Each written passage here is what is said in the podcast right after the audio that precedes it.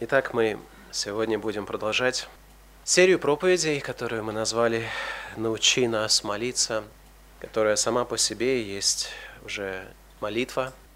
С этой просьбой обратился один из учеников. После того, как они видели, как Иисус Христос молится, мы говорили о том, что для ученика Иисуса Христа наступает момент, когда все учение человеческое, и в отношении молитвы в том числе – становится недостаточным. Мы понимаем, что у нас есть, по большому счету, только один истинный учитель. Это есть наш Господь Иисус Христос, который сегодня учит нас Духом Святым, и истинное учение в церкви происходит именно тогда, когда этот Дух научает народ Божий. И мы с вами уделяли уже достаточно много внимания молитве «Отче наш», которая является не какой-то магической формулой, как мы говорили, для того, чтобы люди могли ее как-то, знаете, вот наизусть повторить и вот думать, что вот если они сказали это вот четко, как это написано, то можно рассчитывать на обязательное Божье благословение и исполнение вот этих вот фраз. И, конечно же, когда мы говорим эти фразы, то особенно вторая половина этой молитвы, она для нас очень такая важная – потому что там говорится о хлебе насущном, там говорится о том, чтобы Господь оставил нам долги наши, простил нас, нам грехи наши, чтобы Он защитил нас от лукавого, не вел нас в искушение. Обычно вторая часть молитвы как раз занимает такая самая осмысленная часть этого прошения для нас. Первая часть, мы ее обязательно говорим, потому что она первая часть, нельзя ко второй двигаться без того, чтобы сказать первую. Но наше внимание все-таки приковано больше ко второму, потому что мы живем в этом мире, нам постоянно что-то нужно, как мы думаем, и мы а, поэтому особенно ревностно, наши мозги включаются, я думаю, в момент, когда мы подходим ко второй части. Но мы обращали внимание на то, что последовательность вот этих прошений и структура этой молитвы, которая состоит из трех прошений, в первую очередь, которые обращены к интересам Божиим – мы говорим о Его славе, мы говорим о Его царстве, мы говорим о Его воле, чтобы вот эти вещи были, были главными в нашей жизни, и они главные для Бога. И когда человек ставит главные вещи Божьи на первое место, тогда действительно он имеет и основание правовое в определенном смысле, и правильное отношение к второстепенным молитвенным нуждам. И сегодня мы будем смотреть на вот это прошение – хлеб наш насущный дай нам на сей день. Это прошение следует после трех прошений о Божьем славе, о Божьем, о Божьем имени, да, чтобы оно осветилось, то есть Его слава, о Его царстве, которое должно прийти, Его воле, чтобы она исполнялась на земле, как и на небе. Но это прошение стоит на первом месте из второй части прошений, которые обращены на наши нужды – это само по себе, я думаю, многозначительная вот последовательность, которую нужно правильно уметь нам понять. Оно первое из трех прошений, которые говорят о наших нуждах. Э, мы говорим «хлеб наш насущный, дай нам на сей день», тогда речь идет о нашем настоящем. То, что нам нужно в настоящий момент. Когда мы просим «прости нам долги наши», тогда мы говорим или говорим о нашей нужде, чтобы Господь исправил нашу нужду в прошлом – исходящую из прошлого, она тянется за нами из-за того прошлого, которое мы прожили. Поэтому сначала мы говорим о нашей настоящей нужде, потом мы смотрим в прошлое и просим, чтобы Господь решил нашу нужду, связанную с прошлым, а потом мы говорим, Господи, избавь нас от лукавого. Это говорит о том, что и даже в будущем у нас есть нужда. Поэтому вот эти три прошения, они на самом деле покрывают весь спектр наших нужд, нужд, потребностей для нашей жизни и благочестия. Фраза «на земле, как на небе», которую мы с вами знаем из предыдущего прошения, она переводит наше внимание вот своего рода с неба на землю. Потому что когда мы говорим «Отче наш, сущий на небесах», мы думаем, хорошо, Бог на небесах, Он превознесен, Он велик. Мы говорим «Да светится имя Твое», и мы все еще на небесах. Мы говорим, Господи, да придет царствие Твое. Но оно где-то там, оно должно сюда спуститься. Мы все равно еще находимся своего рода на небесах нашими мыслями. Да будет воля Твоя. И потом мы в конце концов прибавляем вот это вот на земле, как на небе, и наше внимание переключается. Слово, слово «земля» говорит о том, что все это оказывается не просто где-то там должно быть на небесах, оно должно быть здесь, оно должно быть сейчас, оно должно быть в нашей жизни. И какая связь между вот тем, что на первом месте стоят интересы Божьи, а потом на втором месте наши интересы, если можно так их разделить? Как, можно сказать, как будет светиться имя Божие? Можно задать вопрос, как придет Царствие Божие? Как исполнится воля Божия? Вторая часть прошения является своего рода ответом. Ответ содержится во второй части молитвы через Божье благословение, прощение и избавление своего народа. Исполнятся предыдущие три прошения. Поэтому это не отдельные друг от друга прошения. Нельзя на самом деле вот так вот разделить, как будто бы первая часть молитвы мы просто говорим об интересах Божьих. И когда мы отдали Богу дань, образно говоря, потом мы переключаемся и говорим именно то, что нам на самом деле нужно – Потому что эти два прошения, они взаимосвязаны. И в этом нет ничего удивительного, что они взаимосвязаны, потому что Бог создал нас для своей славы. И поэтому то, что происходит в нашей жизни, все наши нужды, они так или иначе завязаны с концепцией Божьей славы, Божьего Царства, Его величия. Поэтому своего рода вторая часть этой молитвы – мы называем ее второстепенной, потому что она идет второй по степени, да, втором в списке прошений, но тем не менее эта молитва на самом деле об одном. Это прошение звучит как «Хлеб наш насущный, дай нам на сей день». Интересовался этой темой и старался понять хорошо хлеб, да, тема такая. Вот о чем здесь говорится, в чем же суть этого прошения? Узнал, что человек, ну, обычный человек съедает 15 тонн хлеба за свою жизнь. 15 тонн. То есть, если так каждый человек просит, да, то представьте себе, вот, если бы вы были ответственны, чтобы накормить людей. 15 тонн на жизнь одного человека, и это если мы говорим строго говоря о хлебе. Да, а когда мы говорим не хлебом единым будет жить человек, то нам на самом деле не хочется просто хлеба, мы говорим, пожалуйста, там можно и рыбки туда подкинуть, да, и овощей, и фруктов, и много всяких вещей, которые нам нравится вкушать. Но проблема заключается в том, что вот это, я думаю, прошение выявляет, что мы не доверяем Богу в отношении нашего жизненного благополучия. Наши нужды мы не доверяем Ему. Об этом свидетельствует очень много в нашей жизни. Отклонения, которые обычно наблюдаются в людях, либо лень откровенная, когда человек рассчитывает, что все будет обеспечено для него само по себе, или мама с папой позаботятся, или еще кто-то им поможет. И второе проявление – это, конечно же, сверхзабота.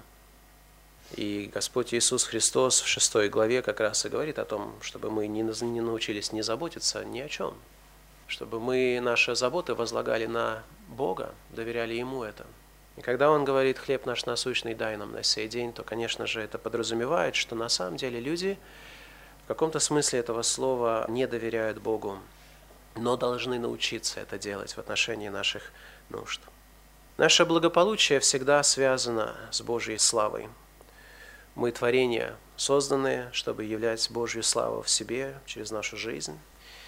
И только когда мы в правильных отношениях с Богом, тогда когда Бог занимает правильное место в нашей жизни, наша жизнь обретает свою полноту и радость. Таким образом, вот этот тезис «Бог прославляется нами тогда, когда мы наслаждаемся Богом», он действительно праведен, он действительно истинен. Но вот зачем, зачем на самом деле просить о хлебе? Перед тем, как мы посмотрим на смысл этих слов более глубоко, давайте просто зададимся вопросом, почему из всех возможных вариантов того, о чем можно было бы учить людей, просить. Иисус Христос говорит, просите о хлебе. В этом прошении, я думаю, есть болезненное для нас напоминание. Изначально мы все знаем, кто читал книгу «Бытие», что мир был в полной и абсолютной гармонии. Бог создал все, Он распределил все, что Он создал, и дал пищу и животным, и людям – все было абсолютно хорошо, и он смотрел и находил в этом удовольствие. Но люди согрешили. они вкусили плод от запретного дерева. Таким образом, то, что мы вкушаем, то, что связано с нашим пищепринятием, оно имело часть в грехопадении.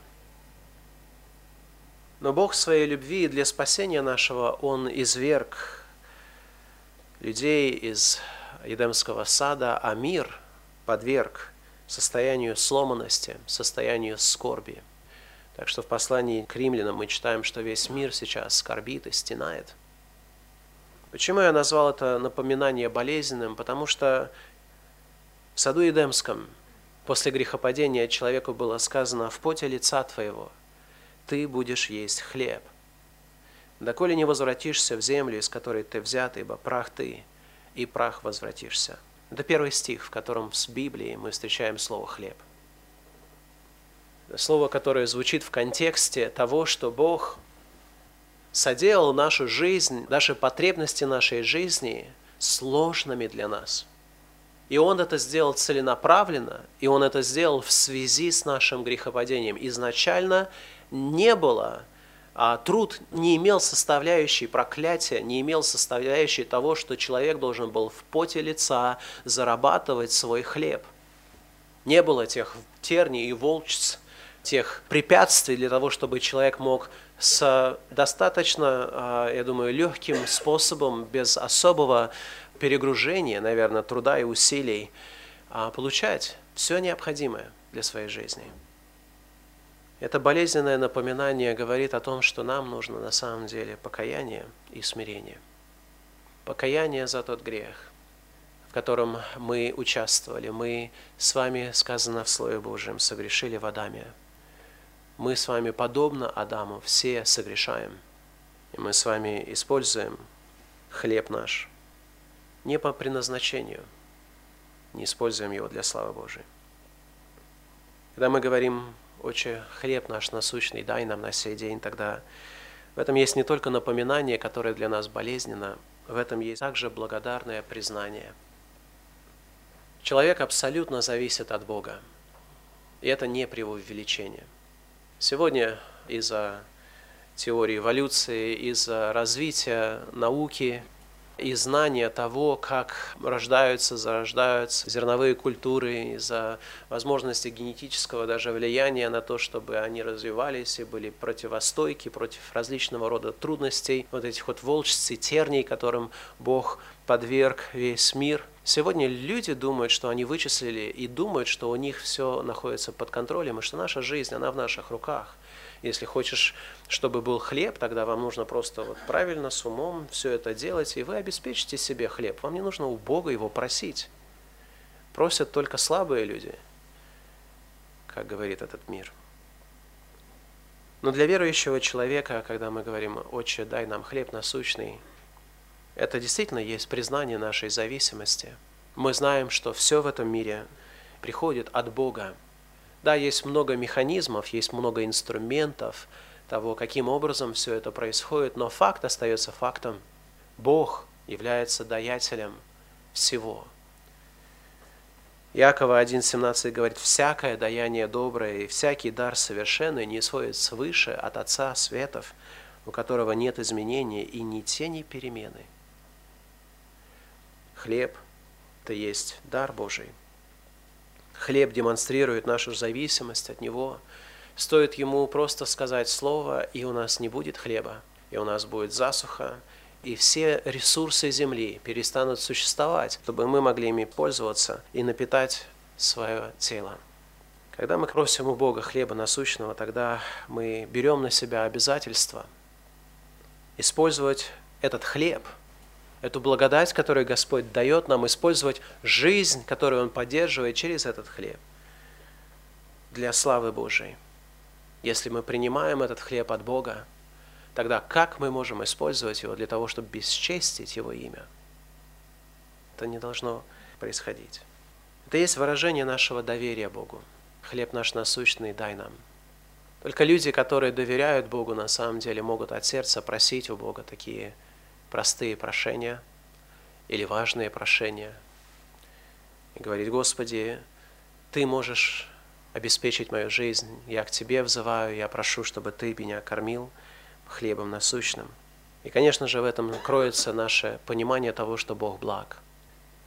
В Писании мы сталкиваемся с притчей, где говорит, если вы, будучи злы, не даете вашим детям на просьбу о хлеба камней, то представьте, насколько более благ Бог.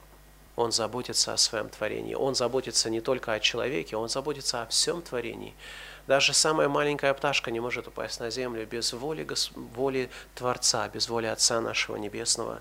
И в этом смысле, действительно, в этом прошении есть много, что является своего рода исповеданием уже. Вот почему мы просим.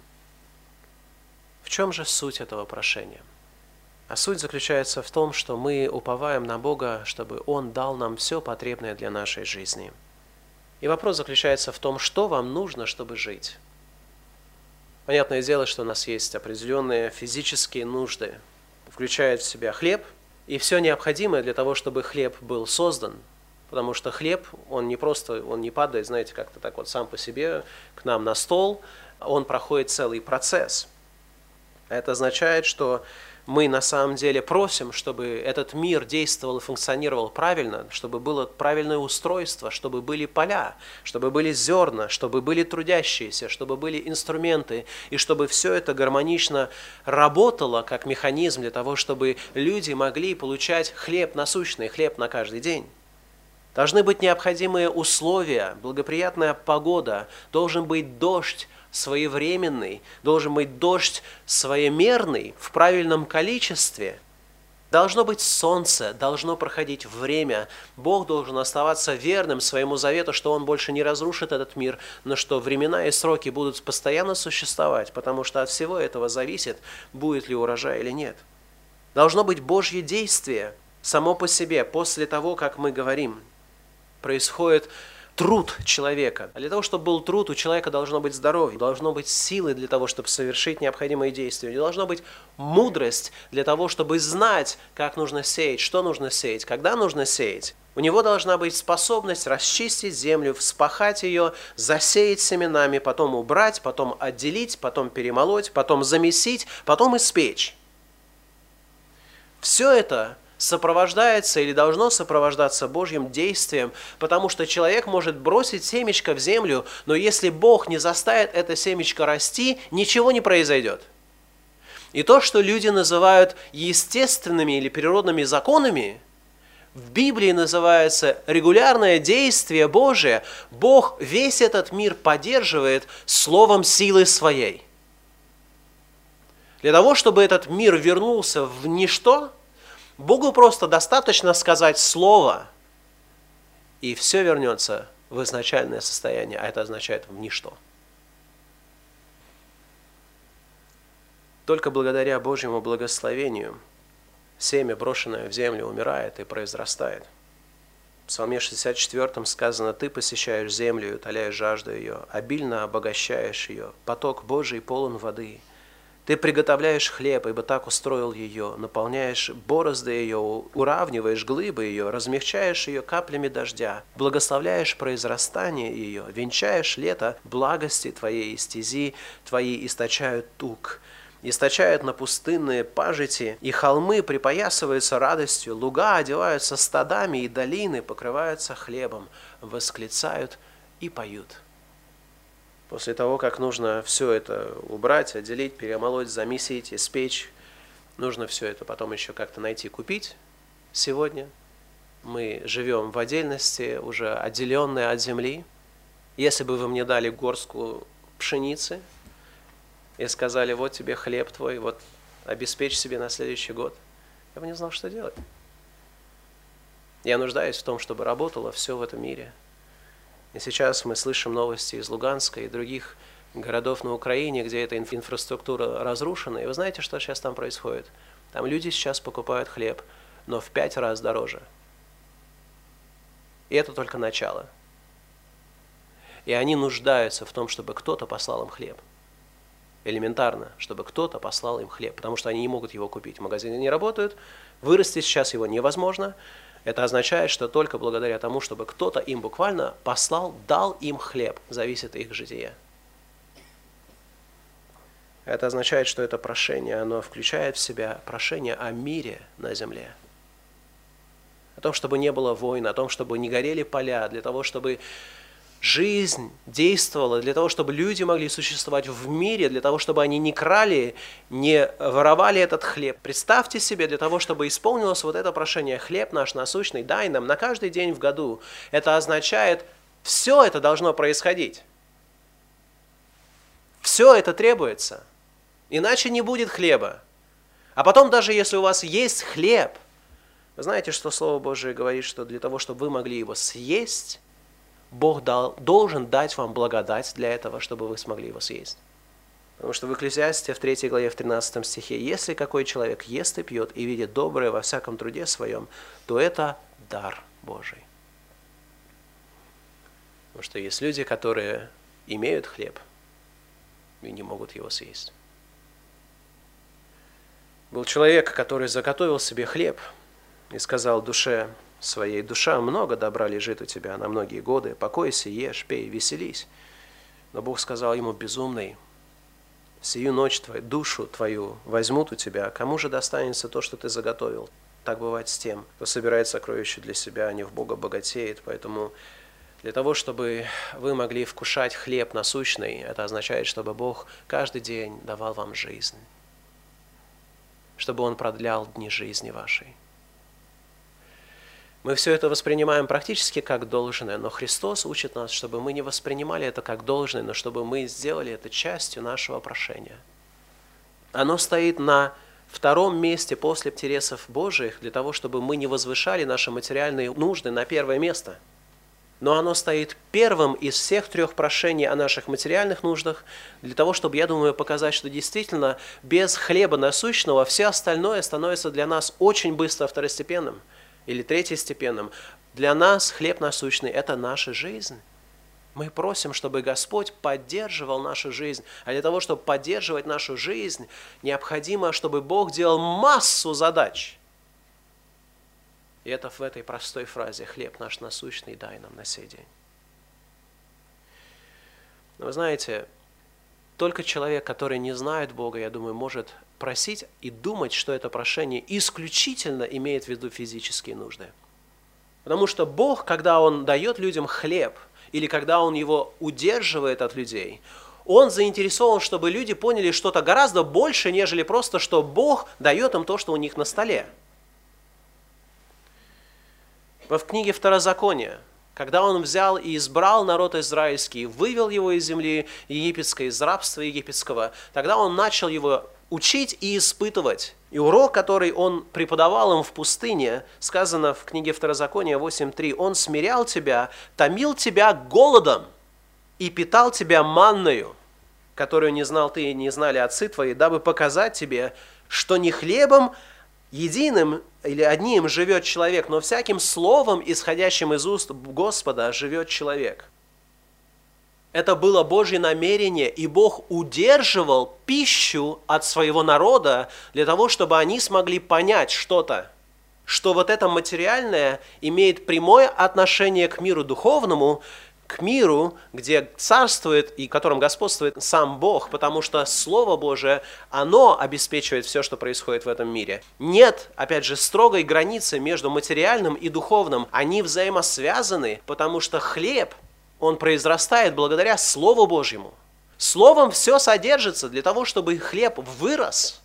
Необходимо, чтобы Бог Слово благословения давал на эту землю каждый день чтобы все работало каждый день. Поэтому не хлебом единым будет жить человек.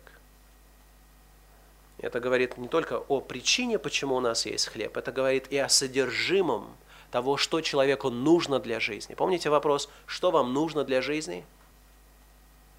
И если вы думаете, что все, что вам нужно для жизни, это чтобы у вас была пища на столе, чтобы у вас был кров над головой, чтобы у вас было здоровье и так далее, вы глубоко ошибаетесь. Потому что человек это не животное – Человек – это образ и подобие Божие.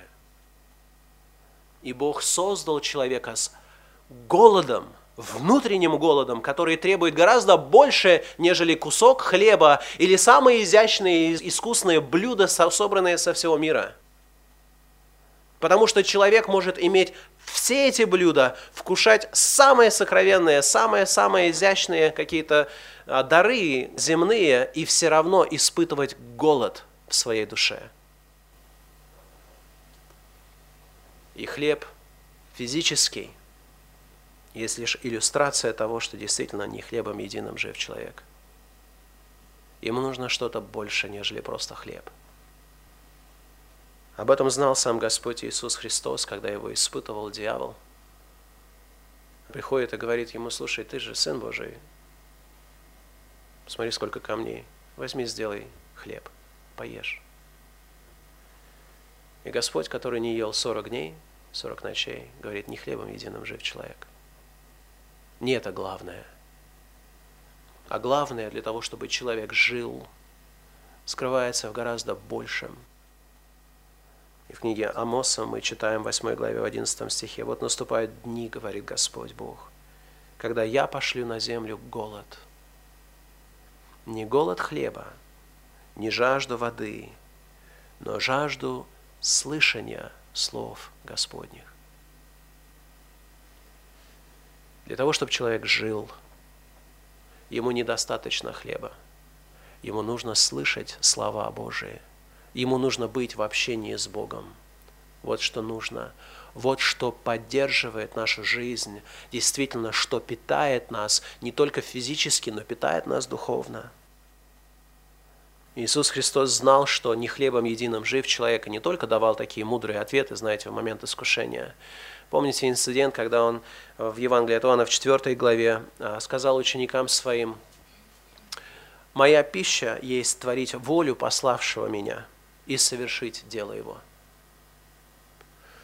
Потому что человек не только, он не должен быть просто потребителем, потому что есть в том, что мы служим, в том, что мы исполняем праведную, святую и угодную Богу волю, есть нечто, что питает наш дух, что укрепляет нас, как хлеб укрепляет сердце – в этом Христос знал, что есть хлеб насущный для Него. Когда мы просим, дай нам хлеб насущный, мы не просто говорим, не просто как потребители, но как люди, которые нуждаются в том, чтобы мы могли иметь радость, давать. Потому что в этом есть также нечто, что питает наш дух. Конечно же, сегодня день причастия. И мы знаем, что это прошение подразумевает, что истинный хлеб есть сам Господь Иисус Христос. Христос, я уверен, создал хлеб на земле для того, чтобы люди могли понять лучше, каким Он, чем Он является для нашего духа. Вот как хлеб питает, укрепляет, поддерживает жизнь. В нем есть своего рода жизнь наша. Так и Христос есть наша жизнь. Он есть наш хлеб.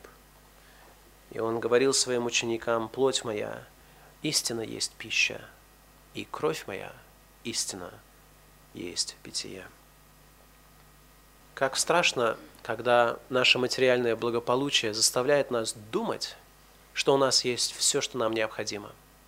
Бог предупреждал Израиль Потому что когда они были в пустыне, они взывали к нему, да, они там жаловались, они начинали, значит, а, обвинять кого угодно, потому что у них не было воды сначала, не было пищи потом, они устали потом от этой пищи, которую Бог им дал и так далее и подобное. Но они постоянно взывали к Богу, они постоянно думали о Боге. Когда они вошли в землю обетованную, Бог их предупреждал, вот когда ты туда войдешь, и у тебя будет все, что эта земля дает, а эта земля, которая исполнена была этим молоком и медом, течет а, просто изобилие, Бог им все это дал. Он говорит, не забудь Бога твоего. И мы с вами сегодня живем в, во время, когда у нас есть материальный а не просто достаток. Я бы сказал, сейчас, особенно в Москве, если сравнивать с другими частями России, у нас есть материальный избыток. И мы с вами забываем об этом прошении, об этой молитве, Зачем нам молиться, хлеб наш насущный дай нам на семь день, если мы можем пойти, у нас есть работа, у нас есть силы купить все, что нам нужно. И мы забываем быть благодарными. Неужели это неправда, что когда у нас было меньше, мы больше благодарили Бога? А когда у нас больше, мы начинаем жиреть. Я не имею в виду объем талии, я имею в виду наш дух начинает притупляться, и уже сердце наше не, не так благодарно. Мы уже, знаете, смотрим на вот этот вот широкий выбор того, что у нас есть, и уже мы ломаем голову, что же мы сегодня будем есть. Не потому, что у нас нечего есть, а потому, что мы не знаем, что избрать. И мы забываем благодарить Бога. Благодарить Бога за хлеб наш насущный, за обилие, которое Он нам дает. И мы забываем, что на самом деле вот эти все земные вещи – это вещи, которые должны направлять наши мысли на горние. Последовательность прошений учит нас ценить материальные аспекты жизни ниже духовных. Последовательность прошений учит нас ценить материальные аспекты ниже духовных. Притча 28-21. «Быть лицеприятным нехорошо. Такой человек из-за кусок хлеба сделает неправду». Есть люди, которые движимы материальными ценностями настолько, что они возвышают их над всеми остальными вещами. Был человек по имени Исав в Ветхом Завете, который за похлебку чечевицы отдал свое первородство, продал первородство за похлебку супа – и Слово Божие предупреждает нас, чтобы между нами, христианами, не было никакого блудника или нечестивца, который бы, как Исав, за одну снеть отказался от своего первородства, потому что обмен, который делают люди, когда они выбирают любого рода наслаждение греховное, это именно то, что происходит. Они отдают святость и чистоту духа, которая неимоверно ценнее за похлебку чечевичного супа. Царствие Божие не пища, не питье, но праведность и мир, радость во Святом Духе. Поэтому почему столь много споров, обид существует между людьми, которые не поделили какое-то материальное благо? Пища для чрева и чрево для пищи, но Бог уничтожит и то, и другое сказано. Тело же не для блуда, но для Господа, и Господь для тела. Опять вот эта связь Господь не для духа, Господь для тела нашего. Пища не приближает нас к Богу, ибо едим ли мы, ничего не приобретаем, не едим ли, ничего не теряем.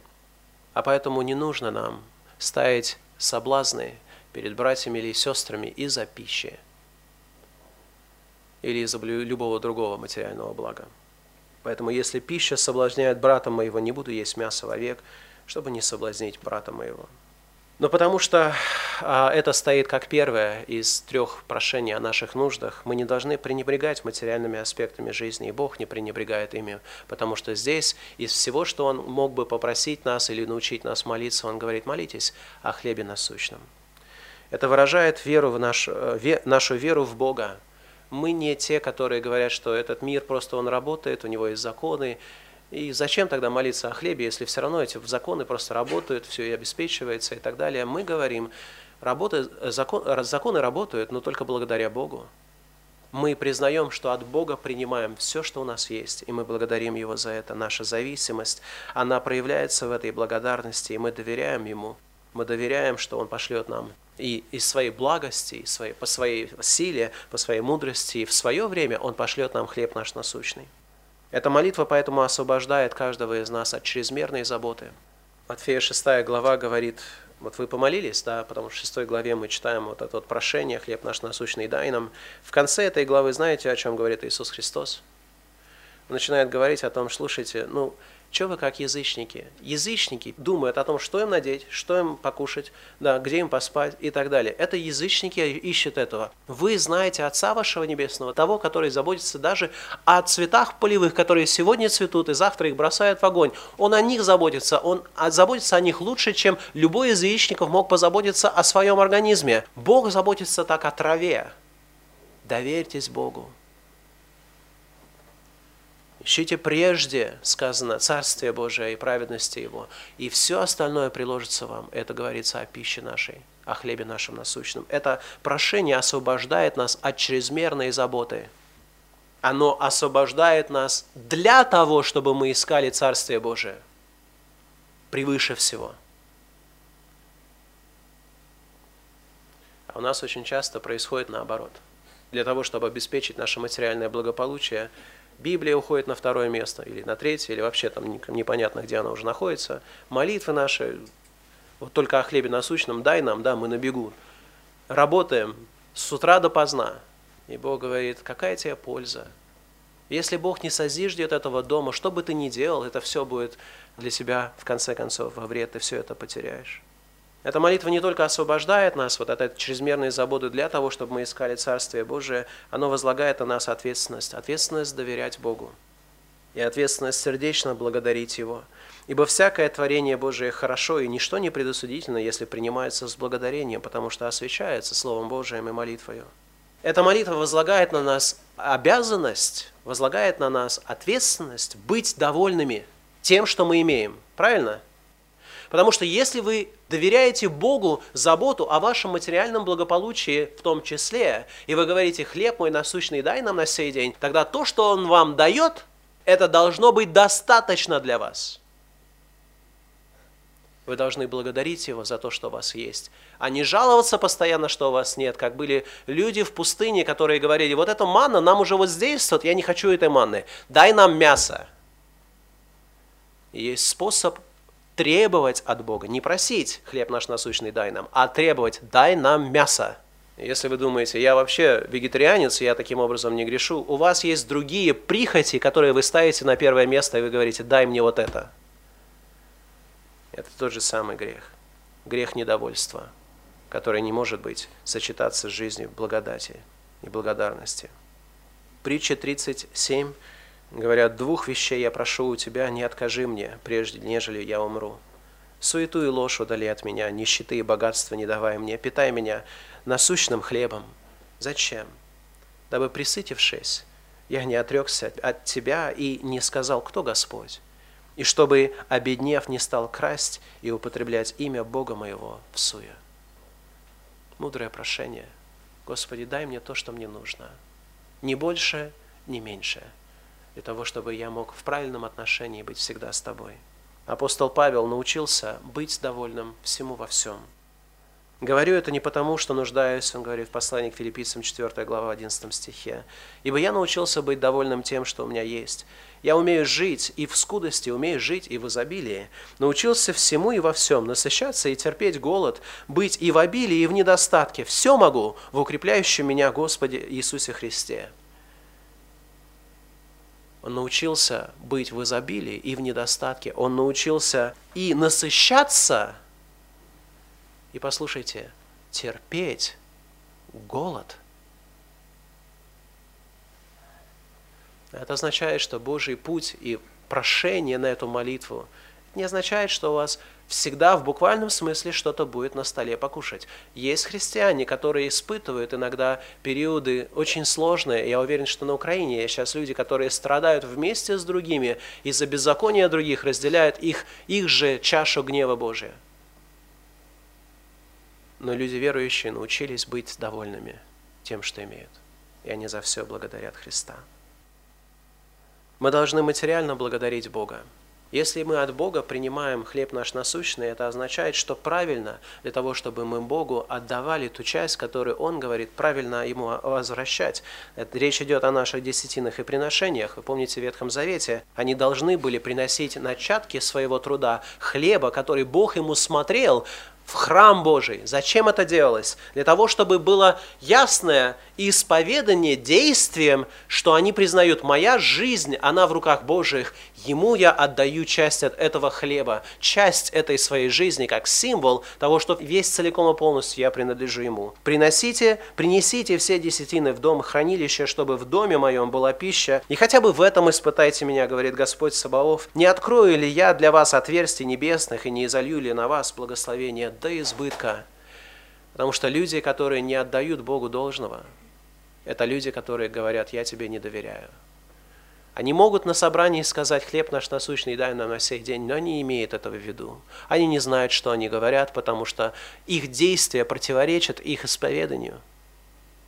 Они не доверяют ему достаточно, чтобы дать часть того, что Бог им верил.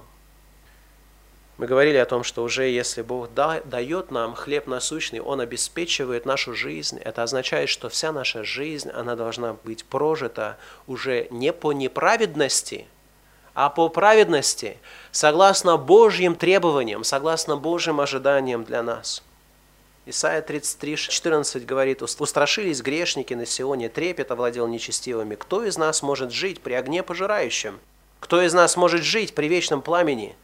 Тот, кто ходит в правде и говорит истину, кто презирает корысть от притеснения, удерживает руки свои от взяток, затыкает уши свои, чтобы не слышать о кровопролитии, и закрывает глаза свои, чтобы не видеть зла. Тот будет обитать на высотах, убежище его неприступные скалы, хлеб будет дан ему, вода у него не иссякнет. Потому что Бог – он любит питать людей, которые используют энергию, дарованную им обратно для того, чтобы чтить и почитать Его, которые не плюют Ему в лицо после того, как Он дает им хлеб насущный. Эта молитва возлагает на нас обязанность разумно трудиться. Правильно? Шесть дней, Слово Божие говорит, трудись, один день ты должен отдавать Господу, мы должны трудиться без суеты, не уподобляться тем, которые рано-рано встают, поздно-поздно трудятся. И речь идет не о том, что нет периодов, когда это необходимо, потому что во время урожая, вы знаете, как работают в сельском хозяйстве. Работают, когда есть свет, вот тогда и работают, и даже иногда после этого. Но речь идет о, в целом о разумном устройстве нашей жизни, где мы с вами не люди, которые едят хлеб неправедности – Апостолы учили, когда мы были у вас, то завещевали вам сие, если кто не хочет трудиться, тот и не ешь. Это правильно. Не хочешь трудиться, не сказано не можешь трудиться, сказано не хочешь трудиться. Если не хочешь трудиться, не ешь. Потому что хлеб насущный – это не просто такой бесплатненькое какое-то, без, без усилий, просто сидишь, открываешь рот, и тебе он валится, и постоянно тебя вот, вот кормит, кормит, кормит. Наступает момент, когда человек должен активно, разумно трудиться – есть люди, которые едят хлеб беззакония и пьют вино хищения. Это означает, что мы не должны с вами для того, чтобы просто чуть-чуть иметь больше, воровать, обманывать, хитрить, потому что речь идет о честном труде, когда человек получает, в конце концов, за свой труд должное вознаграждение. В притчах очень много вещей, которые предупреждают нас. Воды краденые, они сладкие – и утаенный хлеб приятен. Но после того, как ты его вкушаешь, у тебя труха во рту. И этот хлеб не принесет тебе никакой радости. Он лишит тебя радости, потому что он только будет для тебя чашей гнева, потому что ты принимаешь Божье обетование или Божье благословение для праведности и используешь его для греха. Много хлеба бывает и на ниве бедных, но некоторые гибнут от беспорядка. И таких стихов очень много, которые наставляют нас. Поэтому у нас есть также обязательство использовать эти блага для Бога. Не только жертвовать часть, но использовать те блага материальные, которые Бог нам дает для Бога. Это означает о том, что мы должны проявлять щедрость к тем, кто не может трудиться. Притча 14.31. «Кто теснит бедного, тот хулит Творца его, чтущий же его благоволит нуждающегося». Есть люди нуждающиеся, у которых есть гораздо меньше, нежели что есть у нас. И Слово Божие учит народ Божий, чтобы мы с вами пользовались теми благами, которые у нас есть, для того, чтобы им помогать, для того, чтобы любить ближнего. Не словом, не говорить ему, иди, ешь, пей, а не дать ему необходимого. Людям иногда элементарно нужен хлеб. А желательно, может быть, что-то еще – Кто крал, впредь не кради, а лучше трудись, делая своими руками полезное, чтобы было из чего уделять нуждающемуся. Предназначение труда не для того, чтобы мы просто могли обеспечить свое существование. Сказано, трудись для того, чтобы у тебя было, чтобы уделять нуждающемуся. То есть вы должны, и Бог планирует, я думаю, чтобы дать человеку возможность заработать не просто то, что необходимо для меня, но для того, чтобы я мог постоянно кому-то тоже помогать праведные люди, они дают и дают и дают и испытывают блаженство от того, что дают. И в церкви вот этот идеал заботы и любви был демонстрирован. Не было между ними никого нуждающегося, ибо все, которые владели землями и домами, продавали их, приносили цену проданного, говорит Слово Божие. И у нас тоже возникают, конечно же, и бывают ситуации, где люди реально нуждаются. И честь для церкви быть церковью, которая щедра, которая творит добрые дела, которая заботится о ближних, помогает ближним. Поэтому прошение «Хлеб наш насущный» оно прошение, которое действительно говорит о том, что Богу не безразличны наши материальные нужды. Но все-таки главный интерес Божий и главный интерес наш – это не просто хлеб, а это есть то, что питает нас целиком. А это есть Христос. Он есть хлеб жизни. Ибо хлеб Божий есть тот, который сходит с небес и дает жизнь миру. Он есть хлеб жизни – и вопрос заключается в том, как, если Христос есть хлеб жизни, как нам есть этот хлеб? Некоторые думают, что причастие – это как раз то, что, о чем речь идет. Они в буквальном смысле говорят, вот этот вот хлеб, когда мы молимся над ним, то он мистическим, непонятным образом, но по большому счету становится фактически кровью и плотью Господа. И вот человек, который берет вот этот кусок хлеба и пьет вот этот глоток вина, он вкушает в прямом смысле плоть и кровь Господа и таким образом наследует жизнь вечную. Это неправильное понимание Священного Писания. Потому что то, как мы приобщаемся хлеба жизни, который есть Христос, в Евангелии от Иоанна в 6 главе, в 40 стихе сказано, «Воля же пославшего меня – Отца есть та, чтобы из того, что Он мне дал, ничего не погубить, но все то воскресить в последний день. Обратите внимание на фразу «все то воскресить в последний день». Это связано со словами «чтобы всякий, видящий Сына и верующий в Него, имел жизнь вечную». Иоанна 6, 47. «Истина, истинно говорю вам, верующий в Меня имеет жизнь вечную». Иоанна 6,54. «Едущий мою плоть и пьющий мою кровь имеет жизнь вечную, и я воскрешу его в последний день». «Я хлеб живый, сшедший с небес, идущий хлеб сей будет жить вовек. Хлеб же, который я дам, есть плоть моя, которую я отдам за жизнь мира. Плоть моя, которую я отдам за жизнь мира». Речь идет о той жертве искупления, которая есть действительно тело нашего Господа Иисуса Христа. И мы с вами приобщаемся этой жертвы через посредством веры, Вера – это есть то, что называется вкушать Господа, как мы едим Его плоть, как мы едим Его или пьем Его кровь, это означает быть верующим в Него, веровать, что Он умер за грехи наши, что Он воскрес для того, чтобы оправдать нас. И Христос говорит, если вы будете веровать в Меня, вы будете жить, и я дам вам жизнь вечную. И мы с вами веруем в Него каждый день. Вот это есть наш истинный хлеб, это есть наша жизнь, это жизнь, духовная жизнь, настоящая. И для того, чтобы у вас не было больше вопросов, Иисус Христос говорит в 6 главе, в 63 стихе, «Дух животворит, плоть не пользует немало, слова, которые я говорю вам, суть дух и жизнь». Иными словами, я говорю сейчас не о том, что вам нужно разорвать мое тело на кусочки и его съесть для того, чтобы, как язычники, думать, что вы получили какую-то особую силу, вам нужно веровать в меня. Вам нужно довериться мне. Вам нужно искать меня и пребывать в общении со мной. Только таким образом человек имеет жизнь.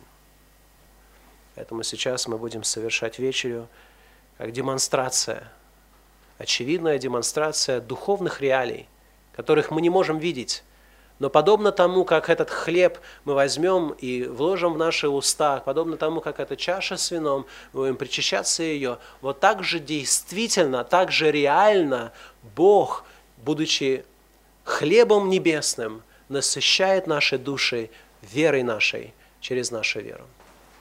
Господь и Бог наш, мы еще раз благодарим Тебя, что Ты питаешь нас хлебом насущным.